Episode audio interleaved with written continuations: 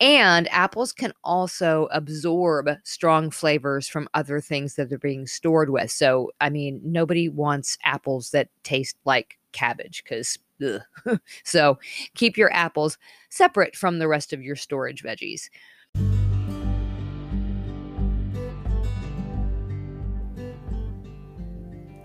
Hey, I'm Karen, and together with my husband, I spent over a decade researching and learning and building our small farm through lots of trial and error, successes and failures.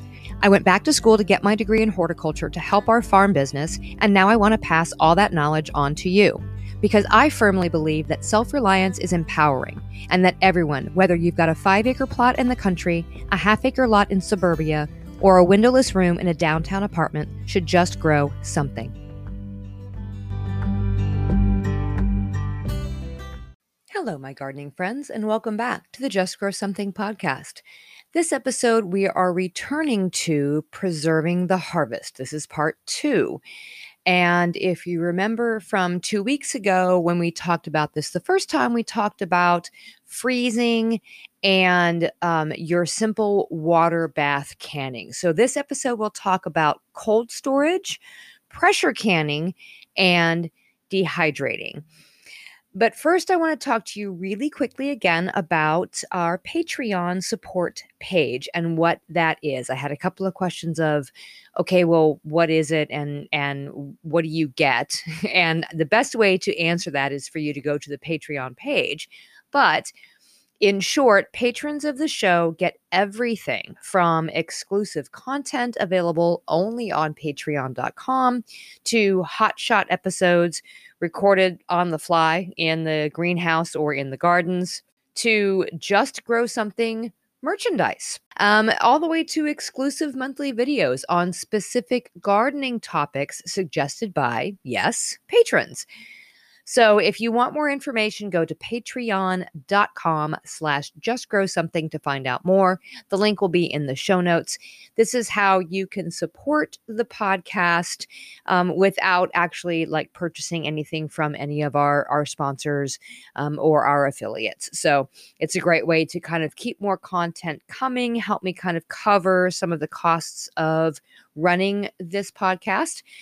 And now let's dig in to part two of preserving the harvest. So let's start with cold storage. I know what you're thinking. Okay, I can just throw it in my refrigerator, duh.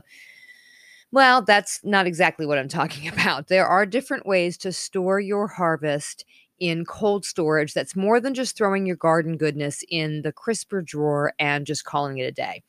So, the first thing when I think about cold storage is preserving and then refrigerating. So eh, think about your favorite like pickle recipe or jam recipe.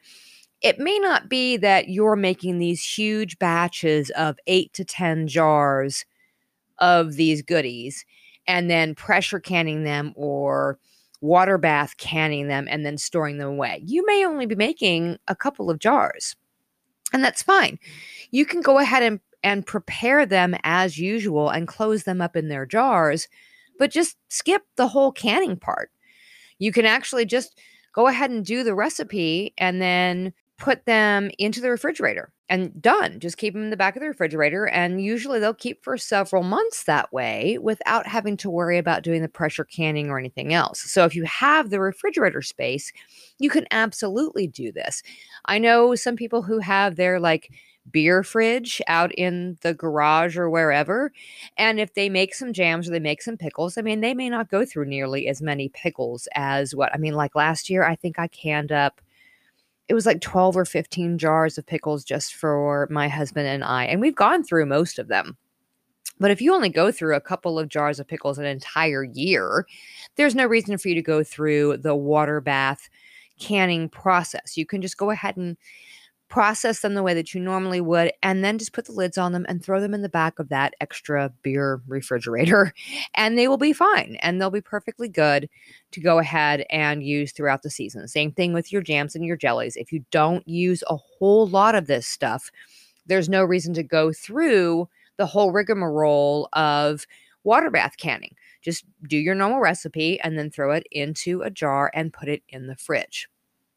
There are actually also recipes in some of the canning guides, like the Ball Blue Book of Canning, um, that are specific to refrigerator or freezer jams.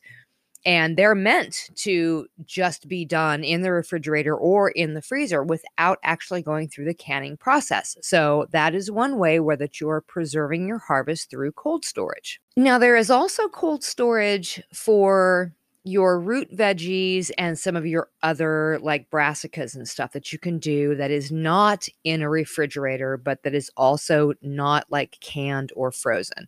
So this includes a lot of the root vegetables, the carrots, onions, garlic, potatoes, turnips, sweet potatoes, beets, and then brassicas like cabbage.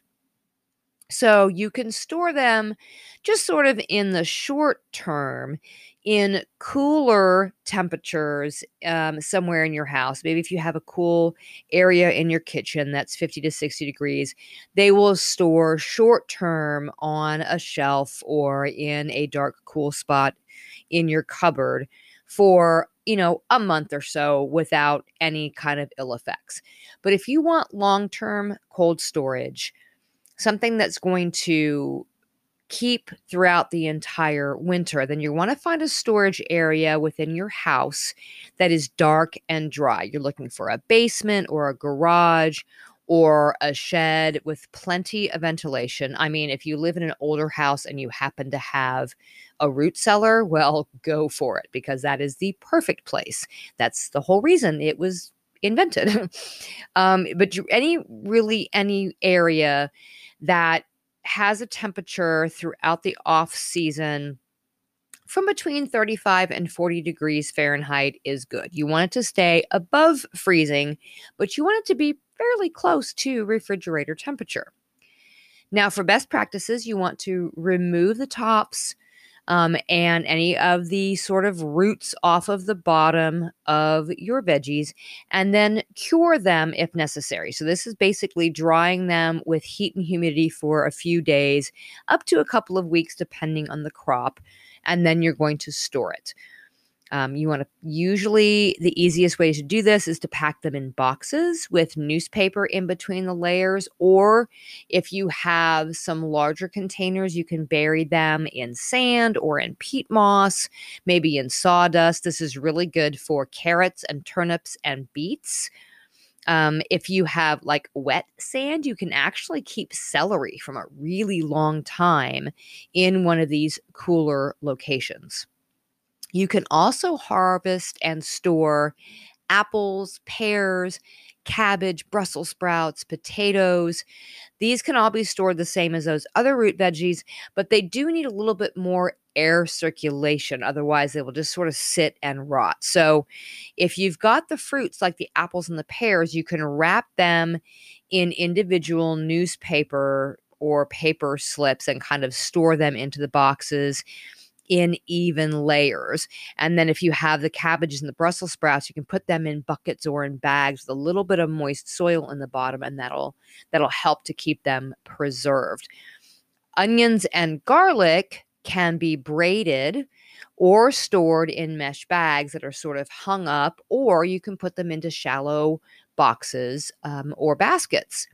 Apples, though, just be aware they should be stored by themselves because they give off that ethylene gas. And so that can actually make the other things that they're stored near continue to ripen and they'll end up overripe. And apples can also absorb strong flavors from other things that they're being stored with. So, I mean, nobody wants apples that taste like cabbage because so keep your apples separate from the rest of your storage veggies. Sweet potatoes and winter squashes, and that includes pumpkins, they sort of like slightly warmer temperatures. So rather than putting them in an area that stays at that 35 to 40 degree Fahrenheit mark, you're going to want to look for an area that's closer to between 50 and 60 with a little bit more humidity. And actually, when you're storing sweet potatoes, you want to make sure that you're curing them first. This is the thing about sweet potatoes. And I really should do a whole episode on growing sweet potatoes because they're a little unique. But you when you pull sweet potatoes you want to cure them at really high temperatures and high humidity before you store them. That's what gives them that really sweet flavor. If you take a sweet potato straight out of the ground and you just slice into it and cook it up it pretty much tastes like a regular potato but without the sort of fluffy texture to it. It's kind of it's just really starchy. So you want to cure them at about 80 to 90 degrees Fahrenheit and about 80 to 90% humidity. That's where you get that really good flavor. And you want to do it um, for about, you know, 10 days to two weeks. Then, once they're cured like that, then you can store them the same way that you do the winter squashes at that slightly warmer temperature between 50 to 60 Fahrenheit. But make sure that you've got some air circulation don't pile them up on top of each other too densely and too closely together. The other thing I can say about cold storage in this manner is regardless of what it is that you're storing, don't wash it before you store it.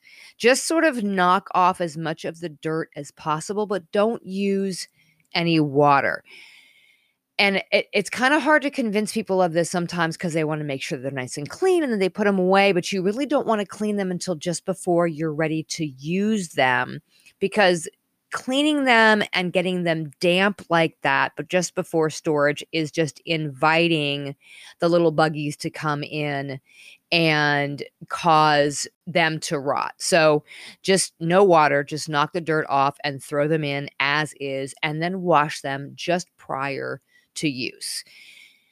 One other way to do sort of cold storage is to actually just leave a lot of these things in the ground. You know, carrots and uh, turnips and beets and, you know, any of those other types of root vegetables can actually survive these frosts. Now you don't want you don't want them to be in the ground when the ground actually freezes because then you know it sort of like locks around that root and it makes it difficult for them to go out. But until the ground freezes just cover them with hay or straw and then dig them up as needed. As a matter of fact you will probably find that these things have a much better flavor actually after they have experienced a frost because that cold sort of concentrates all of those sugars in there.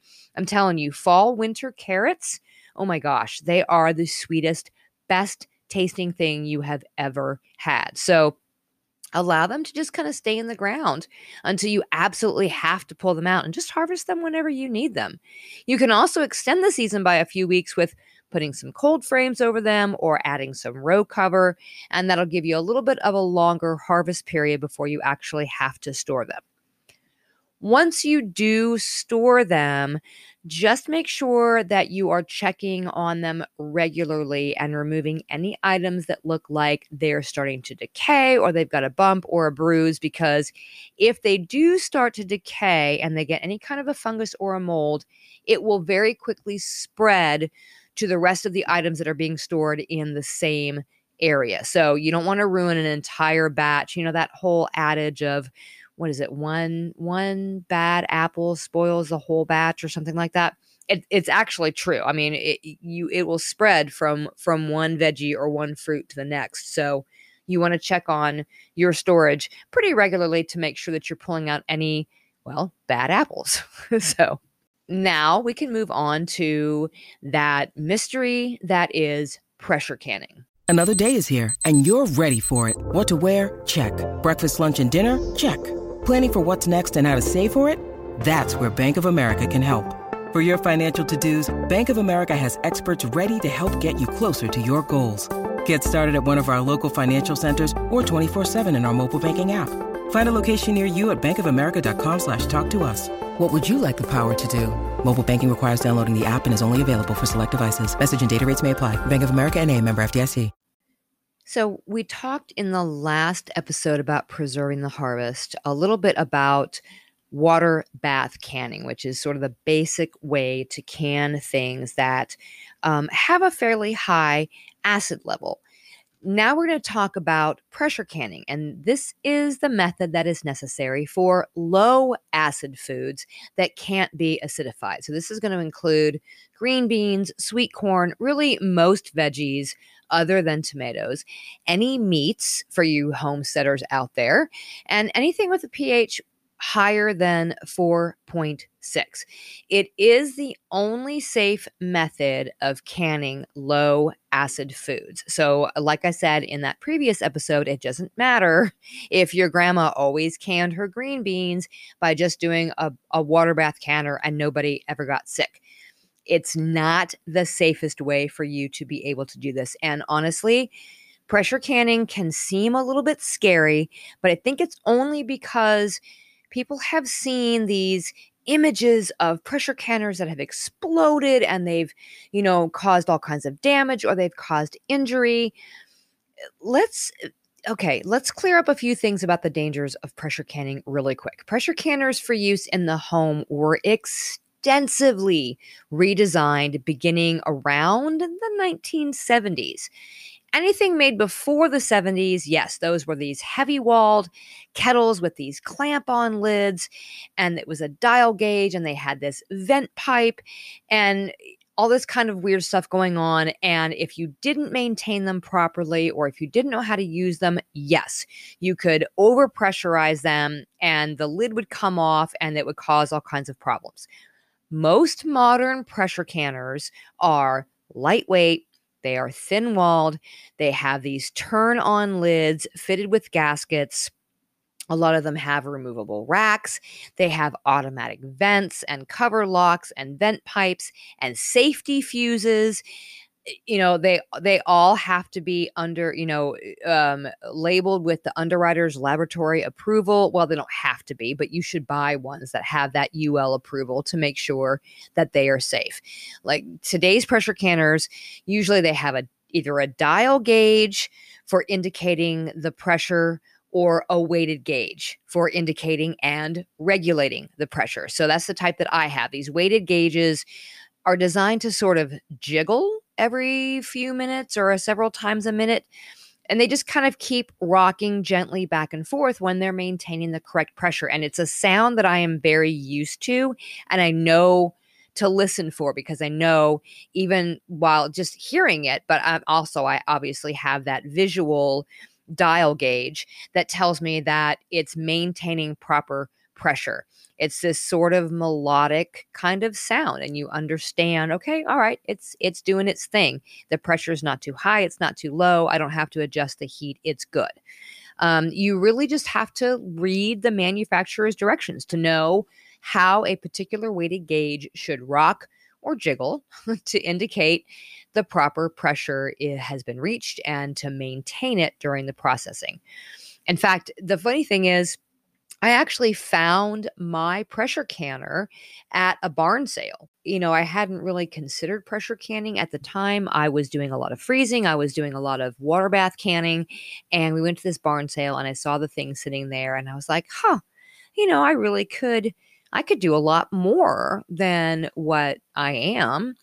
Um, if I got this thing. So I picked it up. It's a Presto 23 quart um, pressure canner. It's a little bit older, but I made sure that I had it tested. And thankfully, I live in an area where the university extension agencies will come out um, and they will do kind of community um, testing sessions where they will test to make sure that your um, dial gauge is correct. Um, and I made sure that the seal was replaced. I just ordered the a new seal online because it looked like it had been sort of dry rotted. So I wanted to be safe. And I mean, I have used that thing for a decade and it's it's bulletproof. Um, dial gauge canners will usually have a counterweight or a pressure regulator for sealing off the open vent pipe to pressurize the canner. This is not the same as a weighted gauge. So it's not going to jiggle or it's not going to rock like a weighted gauge canner. uh, the pressure readings on a dial gauge canner that's exactly what it is you you just look at that dial and it will tell you and of course there are also digital electric versions which also happen to be by presto um, that make it even easier they're sort of similar to the pressure cookers right now but do not confuse a pressure cooker with a pressure canner. Like an old school one like mine can be both. I can use it as a pressure canner. I can also cook a roast in it as a pressure cooker. But those modern electric ones like the Instapots, those are pressure cookers only. They are not pressure canners.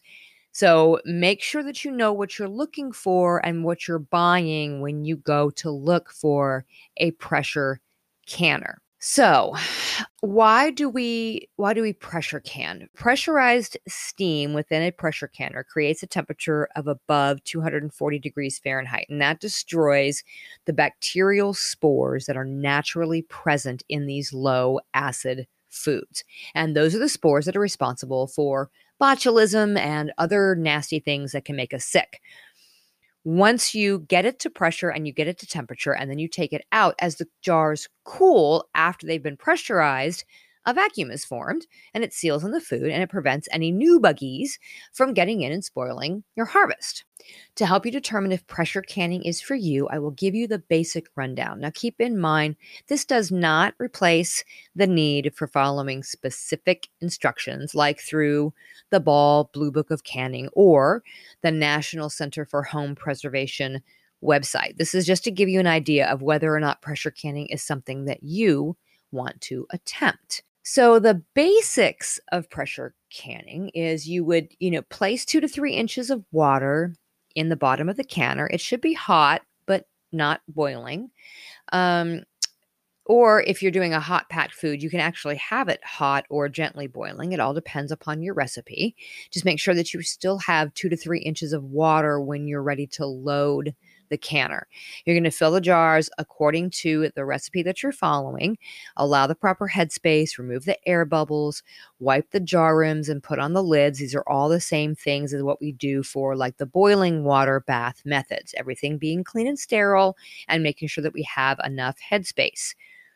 You set the jars of food on the rack in the canner so that steam can flow around each jar. It's important to make sure they're not touching each other and then you fasten the canner lid so that no steam begins to escape once you heat it up except through the vent.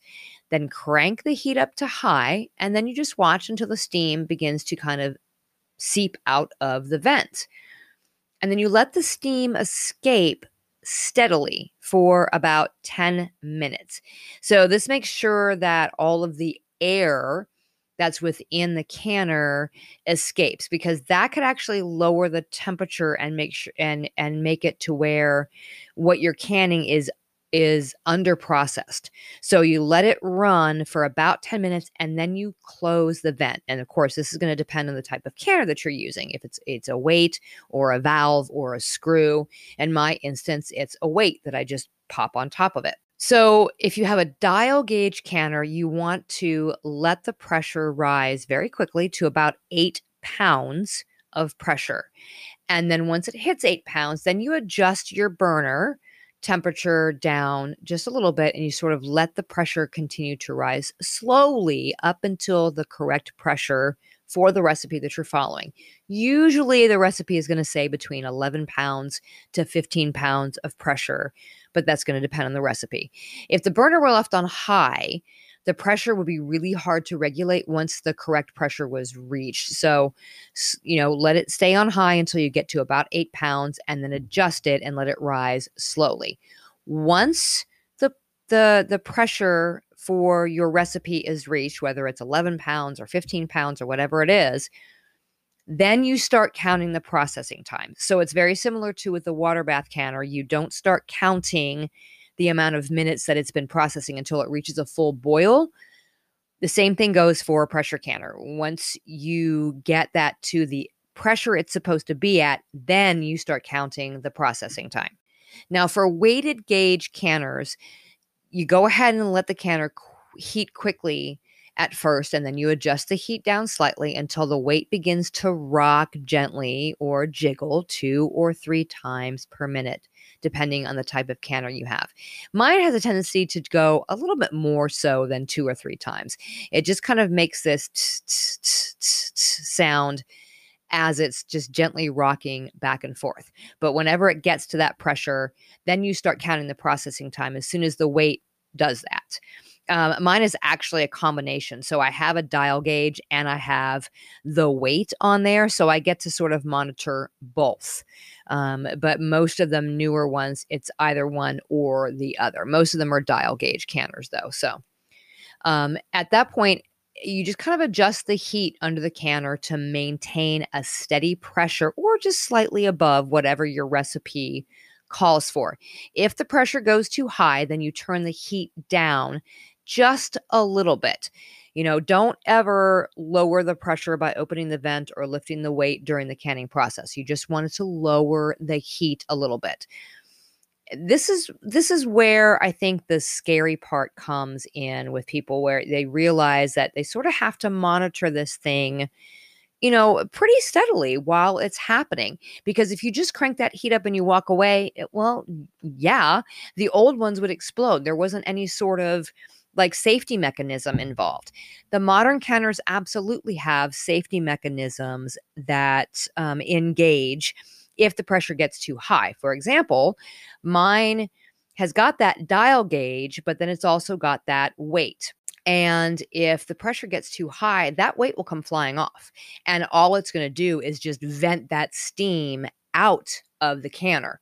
So it won't ever get to the point where there will be too much pressure for it to actually explode. But the older ones are the ones where it would just blow up in the kitchen and you would have all kinds of problems. So I think that's where a lot of the, the fear of pressure canning comes in. A loss of pressure at any time during your canning process can actually result in the under processing of the food. So, if at any point the pressure goes down below the recommended pressure for the recipe that you're using, bring the canner back up to pressure, and then start the timing all over again from the beginning um, using the total original processing time. You never want to let it get too low. So it takes a little bit of practice to get it to where the heat level maintains the proper amount of pressure but after a little bit of practice you'll you'll get it down with no problem. So when the processing is complete you just remove the canner from the heat or turn the heat off and let the pressure in the canner drop to zero. This is going to take about a half an hour or 45 minutes in one of those um, just sort of standard ones. Mine, it takes almost an hour because, again, it's a 23 quart canner. It's it's really big. Um, so it takes almost an hour. So i just turn the heat off and i walk away and i do something else um, don't rush the cooling. This is not a pressure cooker. You don't want to, you know, run it under some cold water or lift the weight to open the vent or anything like that. You just want to let it do its thing naturally. Older canners, those are considered depressurized when the gauge on the dial gauge registers zero or you know when if it's a weighted gauge one if you nudge on it it doesn't give any kind of steam off. Um, newer canners are equipped with a safety lock and so just like your instapot you'll hear when that safety lock unhinges and that's when it's depressurized. The safety lock will drop into its normal pot uh, its normal position. So when the canner is depressurized, just open the vent or remove the weight and then wait about 10 minutes or so and then open the canner when you take the lid off, just be careful. Open, tilt the far side of the the canner lid away from you so the steam goes the opposite direction. You don't want that steam coming out at you because you can really burn yourself. Um, and then just don't leave the jars in that canner to cool because that's another way to kind of encourage spoilage. You want to use a jar lifter to remove the jars out of the canner and then place them on a cooling rack or on dry towels on the counter. Leave about an inch of space in between them and just sit them, let them sit there. Don't tighten the lids, don't do anything, just leave them untouched for about 12 to 24 hours. And then after they're completely cooled like that, just check and make sure that all the lids have properly sealed. Um, if they have, then go ahead and store them in your cool, dark place uh, where you store all of your canned If a jar has not sealed, then the contents can be reprocessed. Just use the same directions that you did the first time, or just throw it in the refrigerator and that'll be the first jar that you eat. So, hopefully, that sort of demystifies the whole idea of pressure canning for you. It is not as scary as it sounds, and it you know really does give you some additional options for preserving the harvest of things that are low acid that generally would end up needing to be frozen. And like I said in the, the previous episode, we don't like frozen green beans. So I always pressure can the green beans.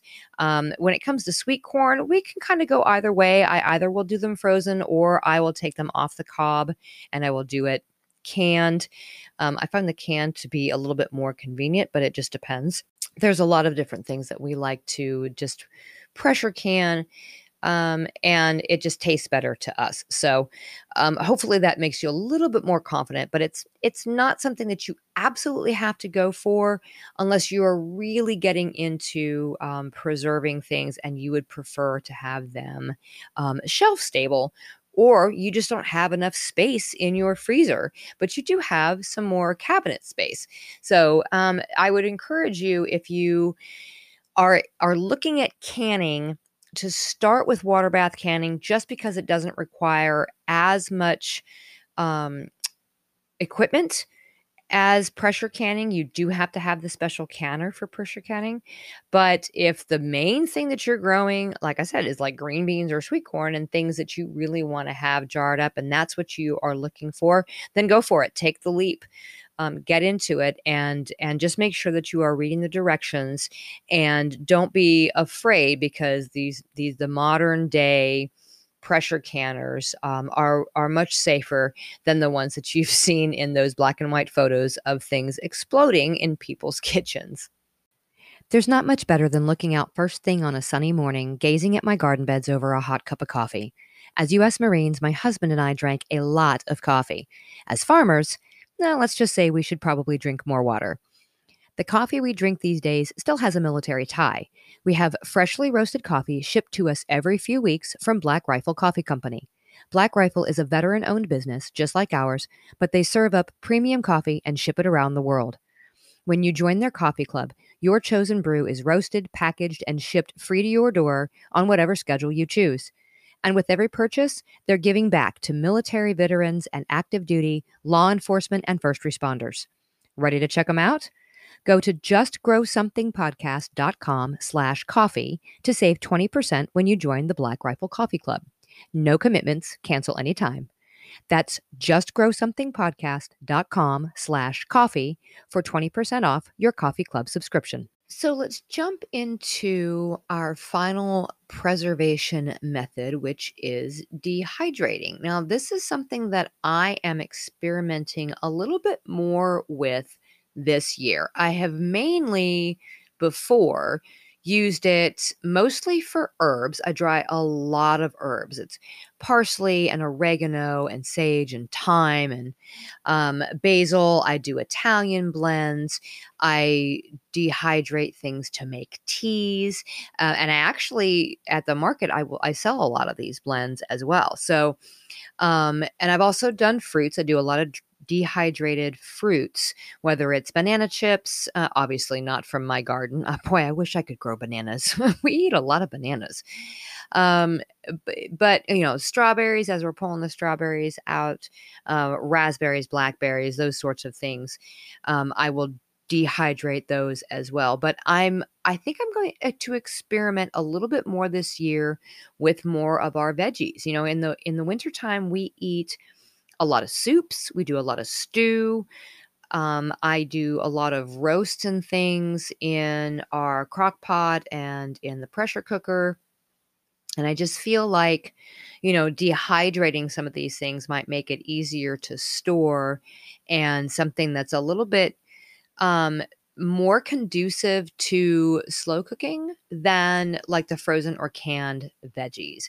I, I seem sometimes to think that when I'm doing things in a slow cooker and I've taken it from the freezer or out of one of the jars and I'm tossing it in, say like a sweet corn or a green bean or something, and then I'm putting it into a slow cooker recipe, that it has a tendency to get maybe a little bit softer. And I'm thinking that maybe if I use dehydrated versions of these veggies, that the texture might be a little bit different because it, it'll be rehydrating as it's cooking within this liquid. So that's something that I'm going to try this year, and I'll keep you posted as to uh, what I think as far as the veggies are concerned.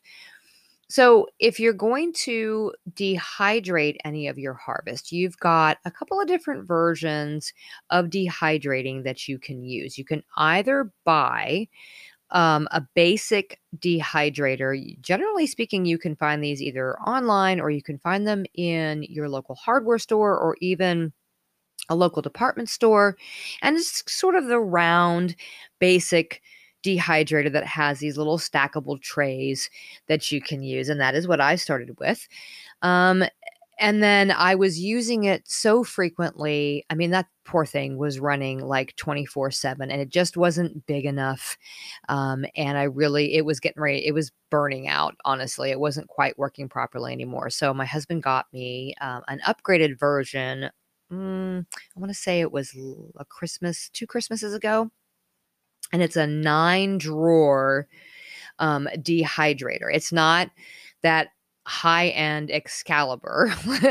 it's we haven't gotten that far into it, but um, it is a it is a, a, better version than what I had before. It's working really well. I think I want to say the brand is like Huntsman or something like that, but you know it ran pretty pretty constantly last season. Um, doing all of the herbs, and I even did a greens powder that I where I dehydrated like spinach and chard and kale and dried that all really good and then ground it up real fine and I was able to use that as a veggie powder for like my smoothies or tossing into soups as I was cooking to kind of give it a little bit of a greens boost. So that worked really well. Um, but there are higher end versions like that Excalibur, other commercial type dehydrators you can also just either hang things to dry, which I mean, that works for herbs, maybe not so much with fruits and veggies. Um, but you can also just use your oven. Oven drying uses your home oven to slowly dry food at temperatures at around 140 degrees. They're not the most efficient, um, but it will absolutely save you the trouble of buying an extra appliance and you can test out whether or not um, dehydrating your harvest is something that you're interested in doing. So um, usually just want to make sure that you're not getting the temperatures above 140 degrees because you start to destroy some of the nutrients that way. But yeah just you know and you can even just like set it to you know whatever the lowest setting is that you're um, your oven will go to, but then prop the door open. Um, so that it allows some of that heat to escape so that it doesn't over it's not you're actually not cooking it you're just drying it um, you know electric dehydrators regardless of what size they come with fans and elements to quickly and efficiently dry that food eventually you have no spoilage um, they also come, most of them, with some sort of a temperature gauge and an adjustment style. Now, the higher end ones are a little bit more detailed. I can tell you the difference between the little round one that I had, which was basically sort of a high and low or I guess high, low, and medium setting versus the one that I have now, where I can actually set the temperature that I want it to be at and the time to where it turns off automatically. Like that was a big, a big bonus. So that's extraordinarily helpful. Um, you know, I mean, it helps to speed or slow the drying time depending on what you're processing. You can do everything from dried spices to fruit chips to sun dried tomatoes to soup mixes. And then if you're doing things like, you know, dried spices, you can just use a good old coffee grinder. Um, to grind those dried spices to use in all of your recipes just make sure that you kind of you buy a coffee grinder that is specific to your spices you don't want to like use it for grinding oregano and then use it for coffee the next day because that's going to taste really weird. um, you also can just use the old school way, which is a mortar and pestle, which I still use. Uh, it just all depends on what herb or whatever it is that I am um, I am processing at the time. You can do fruits, veggies, meats, nuts, seeds, sprouted grains, herbs. You can make granolas. It's all fair game. So I'm actually looking forward to trying some new stuff this year. So, uh, the basics of dehydrating basically, you want to throw them in the dehydrator as quickly after the harvest as possible. Because, like I said, you know, we've always said uh, veggies and fruits will lose their nutrients and their flavor fairly quickly after harvest. Um, you know, things like apples and pears and potatoes, those are going to start to turn sort of a dark yellow brownish color after you dry them. If you want them to stay white, you don't want to see any brownish or yellowish spots, you can actually soak them in a solution of lemon juice and water or like vitamin C tablets crushed up with powder, crushed up with water or vitamin C tablets crushed up with water. You can also buy citric acid that you can sprinkle across them. There's, I think it's called Flavor Fresh, I want to say, is uh, something that's available usually in the canning aisle that you can um, sprinkle on or mix with water. Just dip whatever you're drying in and shake them off quickly. It's not going to affect the flavor, but it is going to be a little bit more aesthetically pleasing after you have dehydrated them. Um, just like in canning, there are some items that are better blanched before they are dehydrated, just to preserve the fa- the flavor and the nutrients.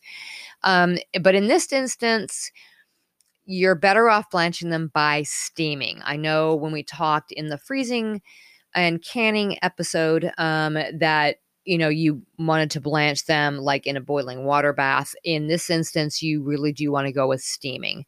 And some of the items that may be better blanched before dehydrating is going to be um, asparagus broccoli cabbage carrots corn green beans and kale. Now that's kale if you're planning on rehydrating it in like a soup or a stew. But if you're trying to do kale chips, all I do is just really massage the kale before throwing it into the dehydrator, and that makes for really great kale chips.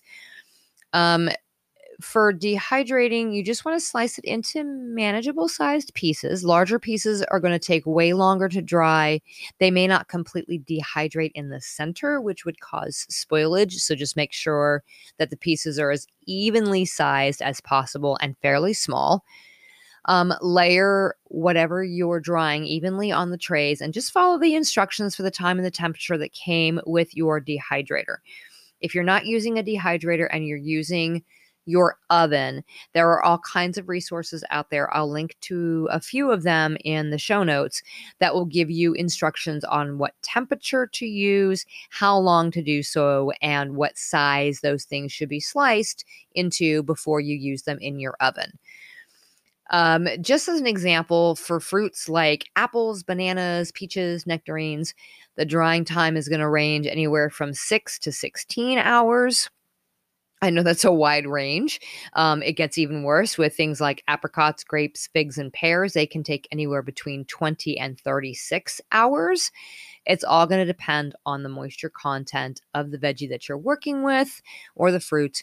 Um, vegetables dry quickly or more quickly than fruits do, but they also spoil more quickly. So, depending on the temperature, the drying times for veggies are going to be anywhere from four to 10 hours. And that's going to be based on the vegetable and the size of the pieces.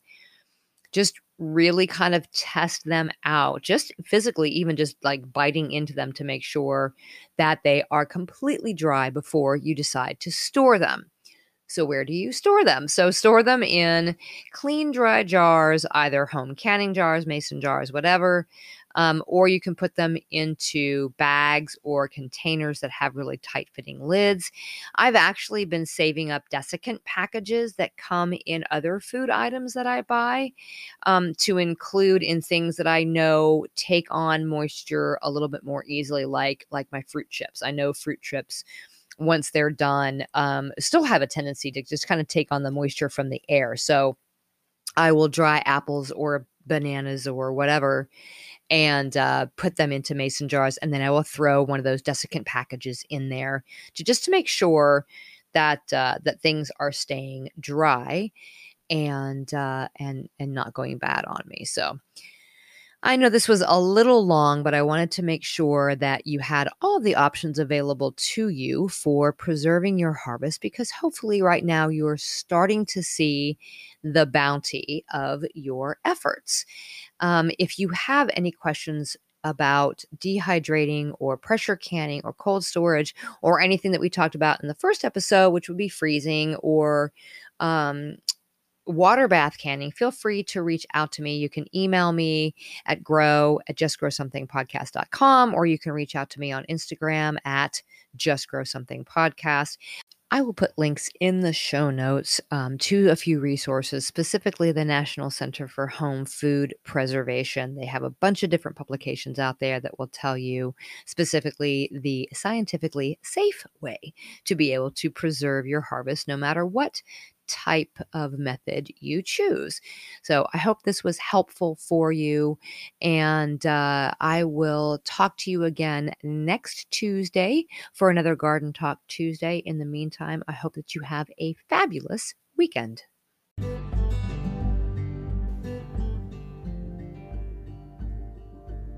You've just listened to another episode of the Just Grow Something podcast. Don't forget to download the episode after you've listened, rate and review us in your podcast player if that's an option, and follow us on Instagram at Just Grow Something Podcast. All these things help gardeners like you find me and hopefully join the Just Grow Something family. Don't forget to send in those gardening questions through a voice message at the link in the show notes or via email to grow at justgrowsomethingpodcast.com. Until next time, my gardening friends, keep on cultivating that dream garden, and I will talk to you again soon.